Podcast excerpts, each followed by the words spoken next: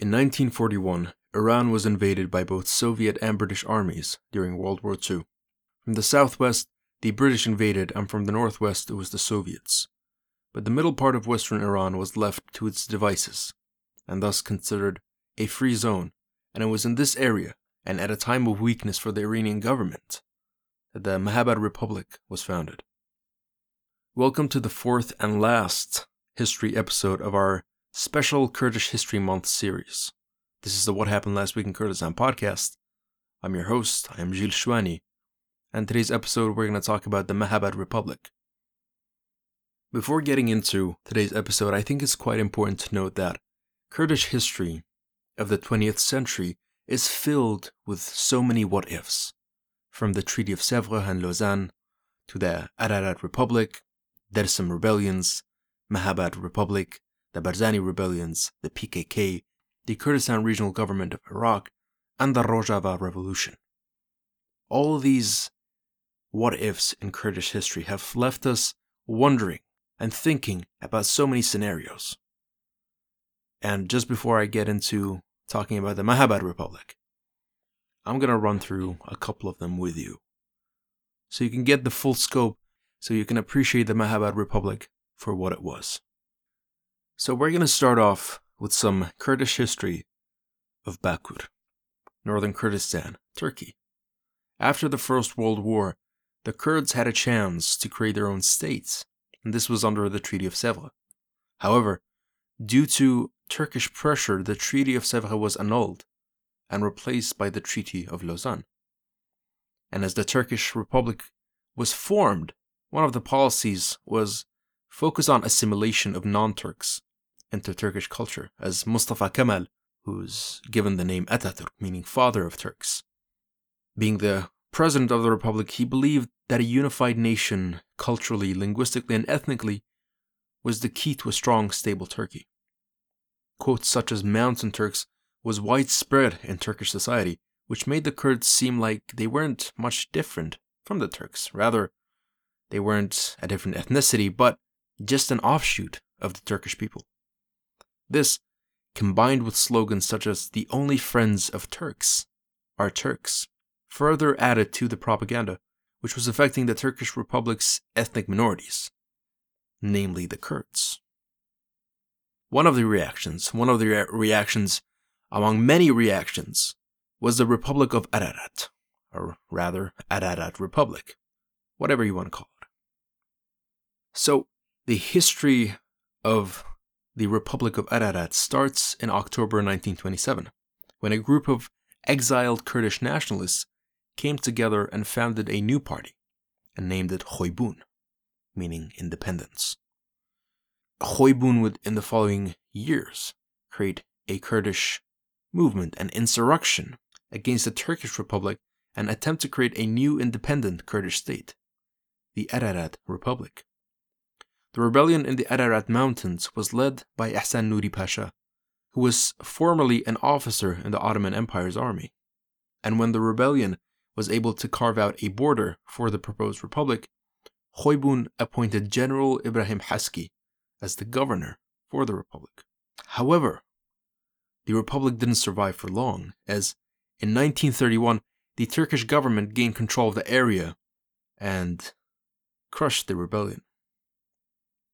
But I'm talking about Khoybun and not another movements, another rebellion, because because there was a difference. What was different about Khoybun's approach to this rebellion was that they organized like an army would and chose not to style themselves like Kurdish revolts of the past, which up until now was primarily led by a certain tribe or tribal chieftain.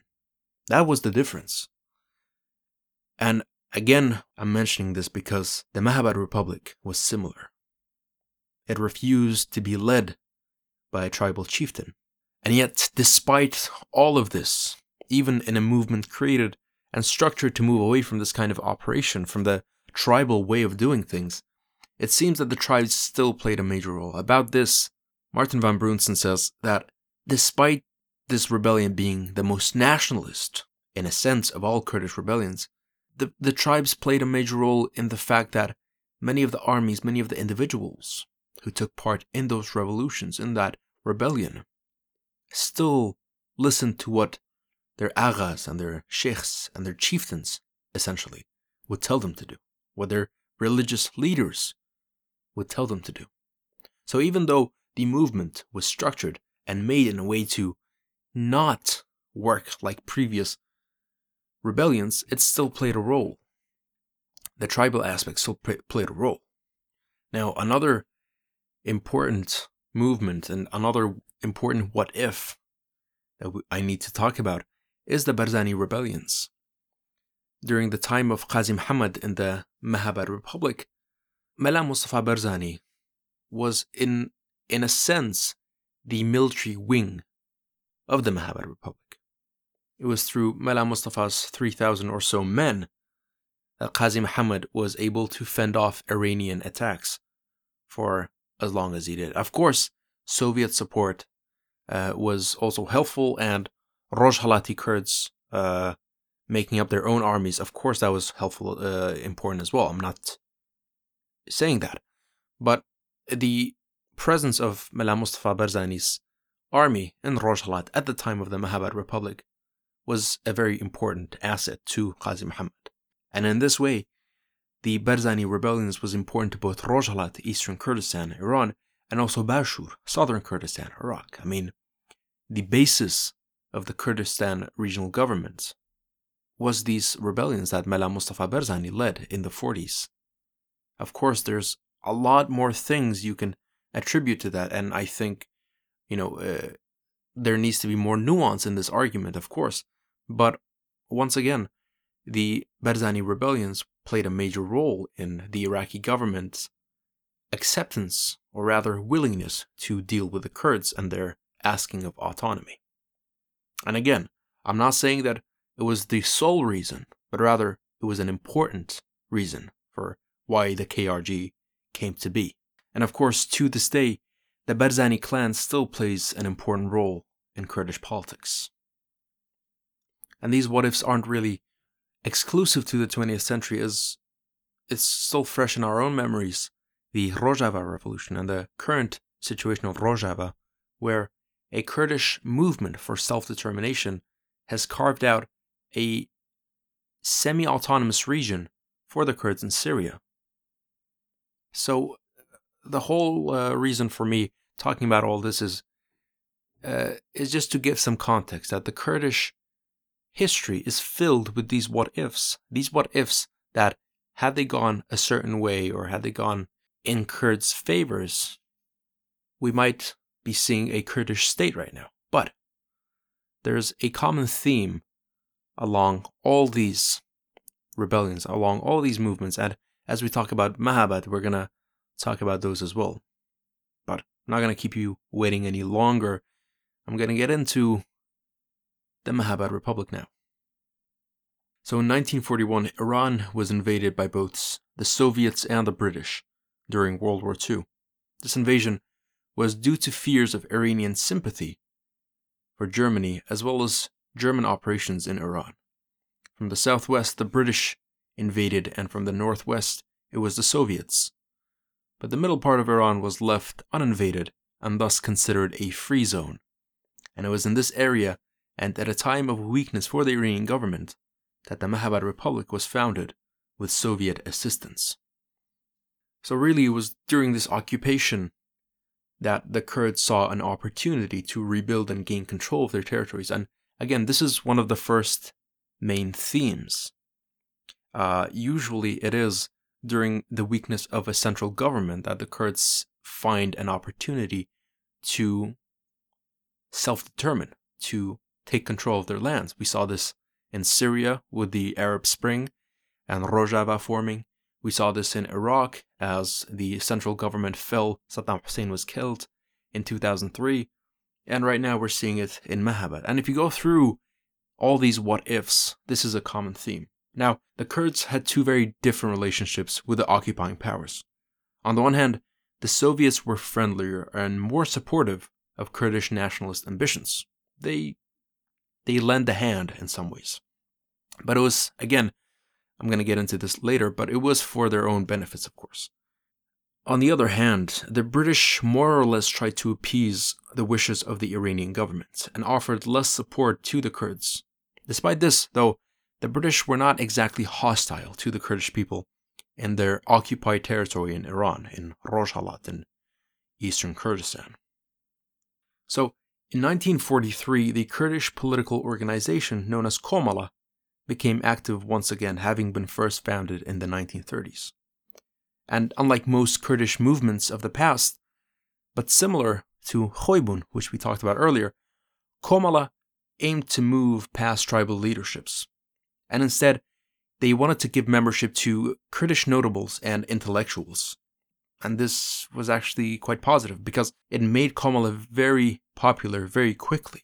And not only in eastern Kurdistan, in Rojhelat, but also in, uh, in Bashur and in Bakur, so in southern Kurdistan, Iraq, and uh, northern Kurdistan, Turkey. And branches of the organization functioned in both those parts of Kurdistan as well as Rojhelat. And they are actually still active to this day. And in 1944, the USSR opened the Kurdistan Soviet Cultural Relations Society, and this was mainly used by Komala as a place to have their meetings. And while all of this is happening, while the Soviet is all doing all this, the British still had a neutral position. They had a neutral kind of stance on the Kurds in Iran, mainly because of fears of a Turkish reaction.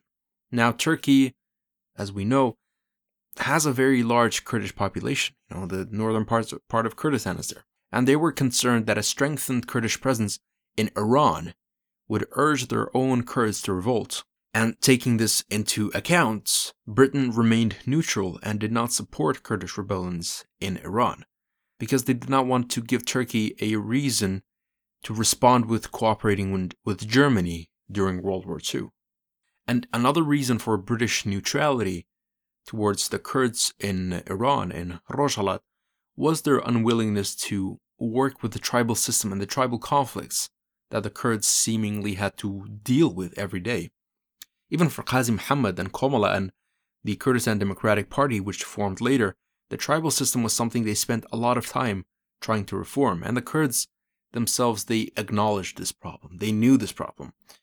In Komala's publication called Nishtiman, uh, their first edition published the following announcement You aghas and leaders of Kurdish tribes, think for yourselves and judge why the enemy gives you so much money.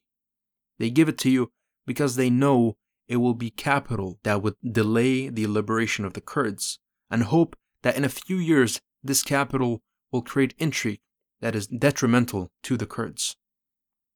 So, the Soviets are gaining influence over the Kurds in Rojhelat in Iran. And the British obviously they're not too happy with this. I mean, yes, they are allies during the war, but you know, you don't want another power to have so much influence over you when you don't know what that power in the future might do. So, at this time, the British reached out to the government of Iran to see an end to the Kurdish uprisings and Iran's Kurdish problem. And they actually suggested that Iran decentralize its power. So, basically to give the Kurds more freedom and autonomy. And they thought that would, in some ways, fix the Kurdish unrest. But the Iranian government was kind of unwilling to do this because they feared that a decentralized political power would weaken the government too much. And of course, the British had yet more reasons for why they did not want to see a stronger a stronger eastern Kurdistan because they feared that the autonomy given to Kurds, or rather, strength given to Kurds in Iran, would encourage Kurds in Iraq. I mean, Iraq, up until then, was. I think it was being decolonized during that time, but they were still a British puppet, you know? And, you know, Iraq had a has a large Kurdish minority, again, Bashur, South Kurdistan, and they had experienced many Kurdish rebellions within their borders and they were concerned that the continuation of those events would make things very difficult for the Iraqi government and would make things very difficult to keep Iraq as one. So that was something that the British were very worried about. They knew that appeasing the Kurds in Iran would most likely also mean appeasing the Kurds in Iraq. And they did not want that. They wanted to have the region be stable because that's more that was more in their favor at the time. So a good representation of what British policy was like toward the Kurds at the time in Iran can be seen when Hamad Rashid, a Kurdish tribal chief, visited the British embassy in Baghdad and asked the British for their protection against the Iranian government. But the British told him that it is actually better for him and for the Kurds to negotiate with Tehran, the Iranian capital, rather than ask for British protection. And they also said that the Brits would not take military action against the Kurds if the Kurds did not prevent British war effort. So the British were basically saying, listen, we're not gonna we're not gonna fight the Iranians for you. Go negotiate with the Iranian government. But that doesn't mean that we're gonna attack you. No, we're not gonna attack you so long as you don't hamper, hinder, and stop our efforts to win the war. So basically, it was uh, I'm not gonna do anything if you don't do anything, and uh, we'll let you be, and let you do what you want to do. That was that was basically the main message. But there was another power, as I mentioned earlier, the Soviets. And the Soviet relations with the Kurds were actually very different, as they offered more protection to the Kurds in their occupied territories in Iran. And they also seem to develop ties with them, and this can be seen in some of the, the work they did, as in 1941, 30 Kurdish notables were invited to Soviet Azerbaijan. And even as the Kurds rebelled against Iranian authorities in Soviet occupied Iran, the Soviets did not really help the Iranians against the Kurds. They didn't seem to care. But the way they explained their inaction was that they did not want to interfere with Iran's local affairs, which is it's an excuse at best if you ask me, but hey, you know, politics is politics. So and they they were helping the Kurds, so who am I to complain. And soon after that, the Kurdish Soviet ties grew in Iran as the as the Soviet Union began to support uh, the activities of Komala. Unlike the British, and unlike the British, they were willing to work with the Kurdish tribal system and even approached tribal leaders to lead the Kurdish national movement. And so this is when the reality of Mahabad starts to fall into place. It's the Soviets' aid and help that makes Mahabad a reality. Without the Soviet help, I mean, don't get me wrong, I have no doubt that the Kurds in Rojhelat, Qazi Muhammad, and uh, the people of Komala and later the KDP, I have no doubt that they were willing to die for Kurdistan, and Qazi Muhammad and many others did. But without the Soviet help, Mahabad would have never existed in the first place and that is going to be important later on. And so, as the Soviet influence in Iran and in eastern Kurdistan, Rojhelat, grew, Qazi Muhammad, the legendary Kurdish leader Qazi Muhammad, he was admitted to Komala. He was brought into Komala under Soviet insistence, and very quickly he became the face of Kurdish nationalism in Iran.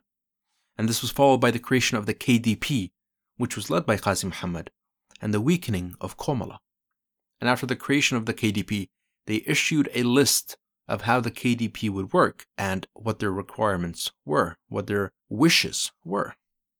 And this list was actually it was progressive in certain ways and nationalistic in certain ways. So uh, among the let's say bullet points of the list was that the Kurdish people of Iran must have freedom and autonomy in the administration of their local affairs and achieve autonomy within the borders of the Iranian state. So it was not calling for it was not calling for autonomy. Oh sorry, it was not calling for independence right away. It was actually about autonomy. And they also said that the Kurdish language should be or shall be used in teaching and it should be and shall be the official language of administrative affairs within within their regions. Um, they also said that uh, there should be a single law for both peasants and the people of higher castes of society. So, people, notable individuals in society, that there should be a single law that applied to both of them, which, you know, to us might sound pretty common sense, but consider that this is trying to reform a tribal culture, a tribal society, which Kurdistan in many parts at the time was. Now, uh, this is the pro- progressive side of it that I'm talking about. It says that the Kurdish Democratic Party will make a special effort to establish unity and complete brotherhood with the Azerbaijani and other peoples who are in Azerbaijan, Assyrians, Armenians, etc., in their struggle. So, this was, you know, what I meant earlier and why I thought Khoybun was relevant to this because, you know, it, it it's a political movement. It's not a tribal movement. You know, they're trying to make Kurdistan, or at least that part of Kurdistan, they're trying to make sure that it operates according to political laws and not tribal laws, which is quite admirable. And this was done with the leadership of Qazi Muhammad. And it was also during this time that Mullah Mustafa Barzani of the Barzani tribe, as I mentioned earlier, arrived into eastern Kurdistan, Rojhelat, after being exiled from Iraq due to the revolts he had led against the Iraqi government. Barzani, along with 3,000 others of his fighters, were all experienced in war and were sufficiently armed, and he joined Qazi Muhammad's KDP, the Kurdistan Democratic Party, bringing his people with him. And as the Kurds under Qazi Muhammad were building up, the Soviets also supported an Azerbaijani rebellion against Iranians in Iranian Azerbaijan, and they led their own rebellion in 1945 and declared themselves independent. And when Azerbaijan defeated the Iranians in Tabriz, Qazi Muhammad declared Mahabad independent, and within a month they set up their parliament and voted Qazi Muhammad as president of the new republic. So now we're in 1946. We're in 1946, and Mahabad Republic is now formed. Qazi Muhammad is a president, and they're being supported by the Soviets. And immediately, Mullah Mustafa Barzani and his army are sent to the city south of Mahabad to liberate the Kurds from Iran and incorporate them into the republic. And almost immediately after the declaration of independence, Iranian pressure was mounting on Qazi Muhammad and his warriors, who from then on in were called Peshmerga, Kurdish for those facing death. And I believe that was the first time the term Peshmerga was used for Kurdish fighters, at least in the modern era.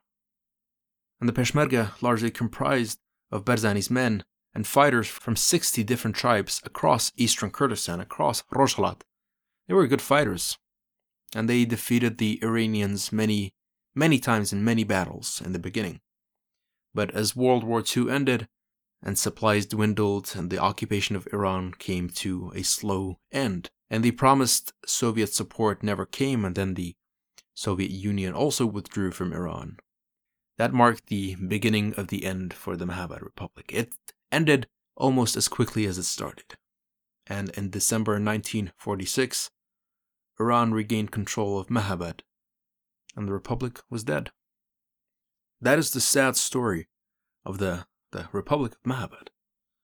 Now, of course, there are many reasons for why it was so short lived, but the truth of the matter is, just like I said in the in the first history episode, some parts of it was because of Kurds not being able to cooperate, and some parts of it was because of outside influence. So the reason for the Soviet and British invasion of Western Iran, it was, you know, it was because of World War II. I mean, in 1939, German and Iranian relations began to grow as the Germans seemed to increase their influence in the Middle East, and the Iranians saw Germany as a good trading partner. But when the war started, Iran was under increasing pressure from Britain and the Soviet Union to expel Germans from Iran. But despite this pressure, Iran maintained a neutral position during the war and continued its trade with Germany, and this became a major problem for the British and the Soviets in 1941 as Germany invaded parts of the Soviet Union. So the Anglo Soviet invasion of Iran began in that same year, with the Soviets occupying the northwest, as I mentioned, and the British invading the southwest. So, you know, this was the reason for the Soviets and the British coming into Iran. So, an alliance with the Soviets was never going to last too long, despite everything that, you know, the, they might have promised. They were just trying to strengthen the Kurds against the Iranians long enough to weaken the Iranians and hence not allow them to work with the Germans. That was the main thing for them. That was the main thing. And uh, sadly, the Kurds sort of fell for that, and we we took a big defeat from that. Now, there is another argument for the Soviet position at this time. I mean, the argument says that the support that the Soviets provided for the Kurds and the Azerbaijanis in Iran was due to wanting to have a strong position against Iran when the time would come to withdraw. I mean, the Soviets always knew that a withdrawal was inevitable. They had to withdraw at some point. But when they did, they wanted to have a strong position. They wanted to hold their cards against Iran. And this was sort of backed up by the fact that despite the British and the Soviets agreeing to a military withdrawal from Iran, the Soviets remained in Iran after the war and they wanted oil concessions from Iran. So they wanted oil and money from Iran after the war. And the Mahabad Republic really not seeing the position of the Soviets and what they were trying to do left them in a vulnerable position. It left them vulnerable to the decisions that was not within their power. This was sort of the main cause of their collapse after the Soviet withdrawal. And this is another one of those themes, those patterns that we see throughout these what ifs of Kurdish history. I mean, go to Rojava in uh, 2019, October 2019, and they were left vulnerable by a decision made by the US that was not within the Kurds' power. Uh, same thing in in Bakur, in uh, northern Kurdistan, in Turkey, during the time of the Treaty of Lausanne, the Kurds, you know, they were left to rot by the Western powers. And again, it was a decision that the Kurds had no power over. And similarly, you can see that here in uh, Rojhelat during the time of the Mahabad Republic. Now, of course, this is not everything that, you know, that caused what happened. Another reason for the dramatic collapse of the Mahabad Republic is tribalism. In Mahabad, despite the support of an international superpower, you know, the Soviet Union, Kurdish tribalism still played a role in its downfall, among other reasons. When the Soviets withdrew from Iran and the Kurds had to defend against the Iranian army, many of the tribes which Qazi Muhammad had reached out to refused to come and help the Kurdish Republic. I mean, many of these tribes refused to come under the power of the KDP and Qazi Muhammad at a time when Kurdish unity was most needed. And in fact, some tribes even offered their help to the Iranian government and even declared their loyalty to the government in an attempt to put themselves in a better position, disregarding the Kurdish national national sentiment. So, I think what to take away from the story of Mahabad is the republic was formed and founded based on the actions of foreign powers. It was founded when the Soviets and British invaded Western Iran and the Iranian government was in a weak position and could not fight back, giving the Kurds an opportunity to rule themselves. And it crashed, and was destroyed, when the Soviets and the British withdrew from Iran, and the, and the Iranian government once more had power and could come and regain control from the Kurds.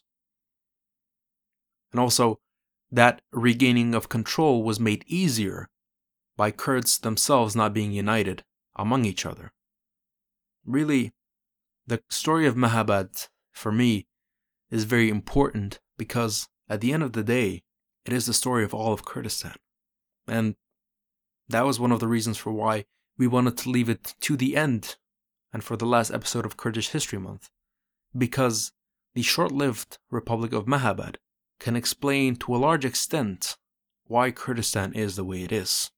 We might have charismatic leaders like Qazi Muhammad, and we will dedicate an episode to talking about him specifically sometime in the future, but we might have leaders like Qazi Muhammad, and we, we might have nationalistic sentiment, and we might want freedom, independence, and we might want to be unified as a nation. But none of it matters when, at the end of the day, we're willing to sell out our people to the governments we're fighting just so that our tribe can be in a better position. If the story of the Republic of Mahabad is not enough to want to bring an end to tribalism in Kurdistan, nothing ever will be. I am not trying to be preachy here, but that's just the truth of the matter. We should learn from Mahabad. Thank you for listening to this episode of the What Happened Last Week in Kurdistan podcast, and thank you for listening to us throughout the Kurdish History Month and Kurdish History Series special. You can go to our Instagram to check out more of what we do at WHLW under dash Kurdistan. I've been your host. I'm Gilles Chouani, and I hope you all have a great week.